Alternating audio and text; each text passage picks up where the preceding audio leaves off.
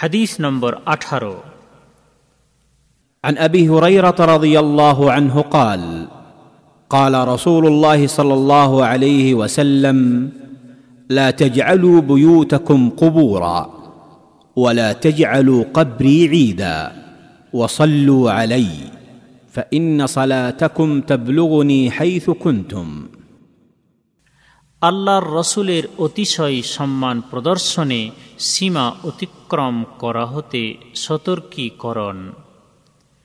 আবু হরে রহরদুল্লাহ তালা আনহু হতে বর্ণিত, তিনি বলেন আল্লাহ রসুল সাল্লাহ আলহি ওয়াসাল্লাম বলেছেন, তোমরা তোমাদের বাড়িগুলোকে কবরস্থানে পরিণত করবে না এবং আমার কবরকে তোমরা উৎসব স্থলে পরিণত করবে না।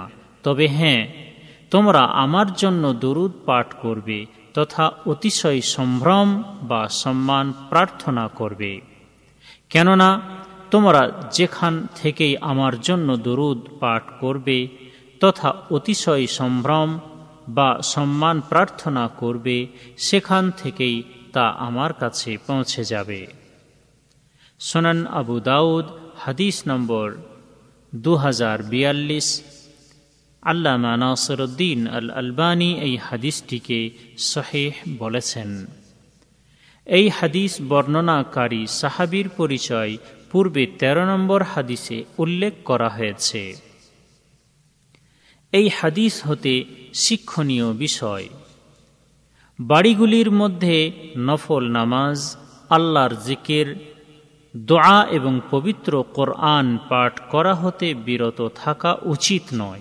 সুতরাং বাড়িগুলিকে সুতরাং বাড়িগুলিকে এই সমস্ত আমল হতে বিরত রেখে কবরস্থানের সমতুল্য করে রাখা বৈধ নয়। দুই, এই হাদিসটি আল্লাহর রসুল সাল্লাহ আলিহি ওয়াসাল্লামের কবরকে ঈদের মতো জনসমাবেশে বা উৎসব স্থলে পরিণত করতে নিষেধ করেছে, যাতে মানুষের কষ্ট না হয়, অথবা তারা যেন নবী করিম সাল্লাহ আলহি ওয়াসাল্লামের অতিশয় সম্ভ্রম বা সম্মান করতে গিয়ে তাতে সীমা অতিক্রম না করে।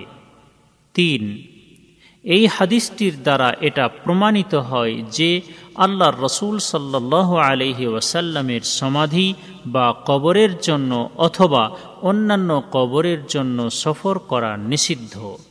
কেননা, কোনো কবরের জন্য সফর করার অর্থই তো হল সেই কবরকে ঈদের মতো জনসমাবেশে বা উৎসব স্থলে পরিণত করা। চার, মুসলিম ব্যক্তির জন্য এটা উচিত যে সে যেন আনন্দের সহিত ভালোবাসার সহিত এবং সম্মানের সহিত আল্লাহর রসুল সাল্লাহ আলহি ওয়াসাল্লামের প্রতি অধিকতর সালাত বা দুরুদ পাঠ করে।